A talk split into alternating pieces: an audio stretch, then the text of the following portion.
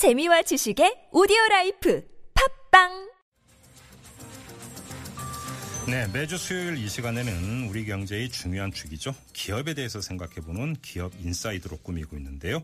자, 곽정수 한겨레 신문 경제 선임 기자와 함께합니다. 어서 오십시오. 예, 안녕하세요. 네, 여야 대표가 이 국회 교섭단체 연설에 나섰습니다. 근데 모두 재벌 개혁, 상법 개정을 잇따라 언급을 했는데 재계 초긴장 상태라고요? 네, 그렇습니다. 네. 그 20일 날그 정진수 새누리당 대표가 먼저 연설을 했잖아요. 그랬죠. 그래서 뭐 대기업 노조의 기득권 양보라는 전제는 있지만 그 재벌의 사회적 책임을 강조하면서 네. 이 불법적이고 편법적인 경영권 세습을 방지해야 한다. 네. 이런 얘기에서 재벌들이 깜짝 놀랐고요. 예, 예. 특히 이제 정 대표는 특히 개별 그룹의 이름을 구체적으로 언급을 했어요. 네, 네, 네. 그래서 한진해운 뭐 현대상선 여기는 그 타기한 총수의 부인들이 경영을 잘못한 거 아니냐 뭐 그런 어 내용으로 얘기를 예. 했고 그다음에 롯데그룹 얘기도 했고요. 검찰 조사 받고 있는. 그렇습니다. 예, 예. 그 경제민주화의 전도사라고 할 수 있는 그 김정인 더불어민주당 대표는 그 하루 뒤인 어제죠. 네. 경제민주화를 통한 포용적 성장을 강조하면서 재벌 총수의 전형을 감시 견제하기 위한 상법 개정을 최우선 과제로 제시했고요. 네, 네. 오늘 그 안철수 국민의당 공동 대표는 이 격차 해소를 시대 정신으로 내세우면서 네. 재벌 대기업의 기득권 양보, 공정한 경쟁 질서 확립을 강조를 했습니다. 네. 이 재벌 개혁 또 공정한 시장 질서 등 이런 경제 민주화 입법이 20대 국회 이 초기부터 이제 급부상하는 분위기인데 예. 특히 김종인 대표가 강조한 사법, 상법 개정이 예. 최우선 과제로 이제 거론이 그러니까 되는 이제 것 같습니다. 그걸 좀 여쭤봐야 되겠는데 상법 개정 어떤 조항을 어떻게 바꾸자라는 겁니까? 어, 그러니까 에, 상법이라는 게 예. 그 지금 이제 그 배경을 좀 보면요. 네.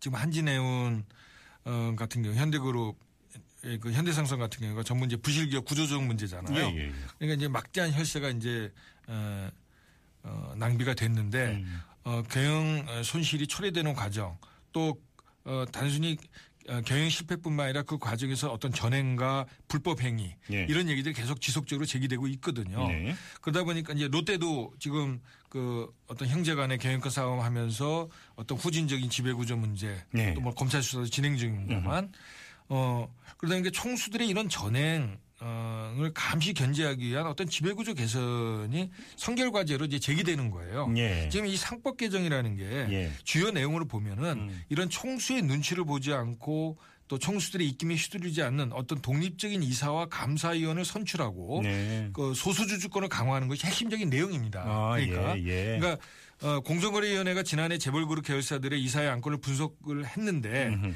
이 사회사가 지금 대충 대기업들 경우엔 전체 이사의 절반 이상을 차지를 해요. 네. 근데 이사회에 올라온 안건 중에서 이런 사회이사의 반대로 원안대로 통과되지 않는 사안을 보면은 음. 천 건당 2.4건.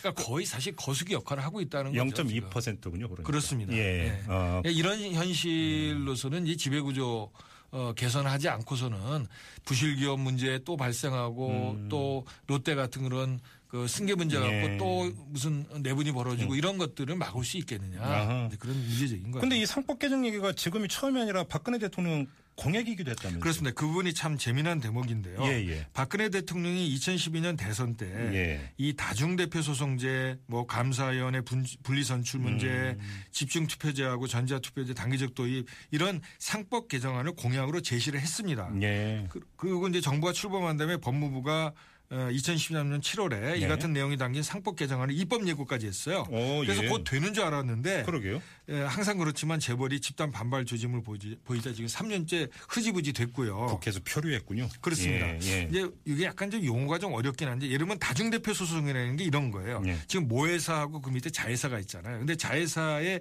경영진이 불법 행위로 해서 회사에 손실을 끼쳤는데 예. 그러면 이제 상식적으로는 회사가 그 경영진에 대해서 손해배상 청구 소송을 해야 되는데 자기 경영진에 대해서 할 수 있겠습니까? 예. 그리고 이제 어. 그 주주들이 또 하면 되는데 그게 또 원활치가 않을 때 그렇죠. 그때 그 모회사의 주주들이 직접 그 자회사 경영진을 상대로 해서 손해배상 소송을 제기하는 제도예요. 아, 그게 다중 대표 소송. 다중 대표 소송이라고 근데 경제. 쪽은 왜 이렇게 용어가 어려운지 모르겠어요. 그렇습니다. 그리고 네. 네. 그런 면이 있죠. 네. 아, 아무튼 그럼 이게 입법 예고까지 됐는데 그렇습니다. 처리가 안 됐다. 그렇습니다. 요번에 될 수 있을지 좀 지켜봐야 될 것 같고. 새누리당의 정진석 원내대표도 사실은 재벌 개혁을 이제 강도롭게 언급을 했다고 볼 수 있는데 그렇습니다. 문제는 이제 실행으로 이어지는 이게 관건 아니겠습니까?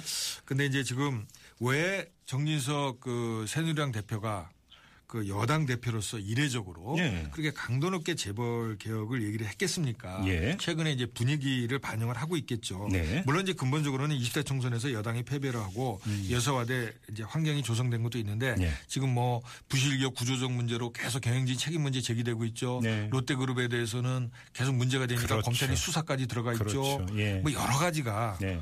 아, 그리고 또, 어, 어, 이걸 어떻게 보면 그 4년 전에 박근혜 대통령이 경제 민주화를 시대 정신으로 강조하면서 당선이 됐잖아요. 네네네.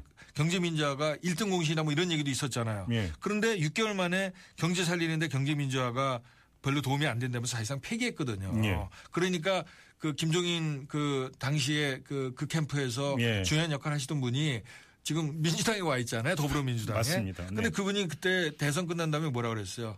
그, 그 문제에 대해서 자기가 사과했잖아요. 맞아요. 대통령이 예. 약속 안 지킨 예, 거. 예, 예. 근데 지금 20대 국회에서 물가 4년이 흘렀는데 네. 다시 이 경제민주화가 전면에 부상한 게 뭐, 그참 굉장히 아이러니하면서도 아, 우리 시대의 숙제가 아직도 음. 해결이 되지 않았구나 하는 문제를 다시 그렇죠, 생각하게 그렇죠. 만듭니다. 사실은. 그렇죠. 예. 근데 이제 문제는 이제 재계가 아주 이제 강력하게 이제 반발하고 그렇습니다. 텐데 어떤 논리를 펴고 있습니까? 어, 재벌들이 이제 상법 개정에 이제 계속 반대하는 게 이게 뭐 그때부터 이제 계속 반대를 했는데 네. 그몇 가지 이제 그 주장을 들어보면 이제 재벌을 대변하는 정경련이라는 단체가 있잖아요. 예, 예, 예. 아까 말씀드렸던 어, 이중 대표 소송 같은 경우에 예, 아, 다중 대표 소송 네, 네. 같은 얘기입니다. 음. 미국을 제외한 다른 선진국에는 유례가 드물다. 음. 또 감사위원 분- 분리 선출 이게 뭐냐면은 우리 대, 어, 어, 대기업들 같은 경우에 그 총수일가는 지분이 적지만 계열사 지분이 많다 보니까 대개 한 50% 정도 돼요. 그러니까 주초에 가면은 뜻한 대로 다 그냥 이사처리를 예, 하잖아요. 그렇죠, 그렇죠. 러다 보니까 감사위원 같은 경우에는 사실은 대주주가 아무리 지분이 많더라도 음. 그 의결권을 3%로 제한하는 그런 룰이 있어요. 음. 어, 이걸 적용하자는 거예요. 그러면 사실 자기가 뜻하는 사람을 못할 수도 있잖아요. 정말 감사위원회 정말로 독립된 감시자여야 그렇습니다. 예. 그래서 이제 이런 걸 하자는 건데 그 감사위원 분리선출 문제도 예. 외국인 투자자들에 의해서 이 사회가 장악될 위험성이 있다 그리고 반대, 반대를 하는데 어.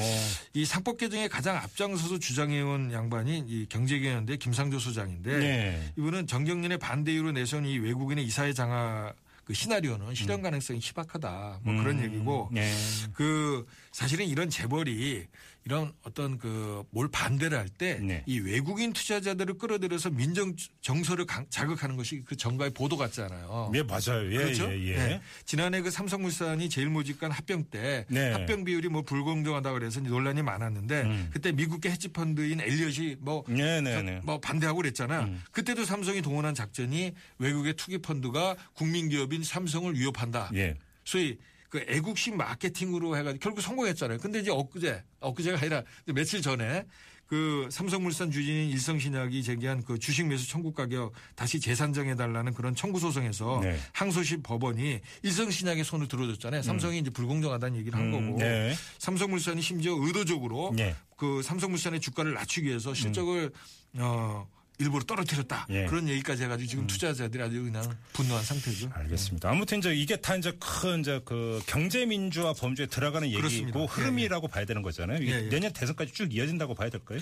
지금 벌써부터 조짐이 예. 그 지금 상당히 본물을 이룰 것 같아요. 음. 오늘 당장 그 어, 더민주의 최명길 의원이 어저께. 이제 김종인 대표가 강조한 것 중에 또 하나가 이 공정거래위원회의 전소고발권 폐지 완전 폐지 문제를 얘기를 했는데 예. 그 공정거래법 개정안을 곧 발의하겠다고 발표를 했고요. 예. 또 더민주의 이종걸 의원은 이 보험업법 개정안을 오늘, 오늘 아예 대표 발의를 했어요. 보험업법. 네, 그게 예. 뭔 얘기냐면 간단히 말씀드리면 이 보험사 같은 경우에는 저이 가입자들의 돈을 받아서 그걸 잘 운영할 책임이 있잖아요. 그러다 보니까 그 돈을 함부로 운영하지 못하게 저희 보험사를 소유하고 있는 재벌그룹의 계열사 주식을 소유할 때는 전체 자산의 3%를 넘지 못하게 네, 네, 제약이 네, 있어요. 네, 네. 그런데 그 계열사 주식을 평가하는 기준이 다른 금융업법은 다 시가 기준이에요. 현재 아, 얼마냐. 예. 그런데 보험업법만은 과거에 얼마 주고 샀냐는 걸 갖고 그래요. 그다음에 아, 당연히 그래요? 저평가되어 있겠죠. 당연하죠. 예. 그러다 보니까 이제 전문가들은 아. 이게 어떤 특정 그룹을 예. 봐주려고 하는 특혜법이다. 음. 그러니까 이제 삼성 얘기인데 네. 그래서 이제 그거를 다른 금융업법과 마찬가지로 시가 기준으로 평가를 하자는 게 이제 예. 이 법안 내용이고요. 예, 예. 그렇게 되면 이제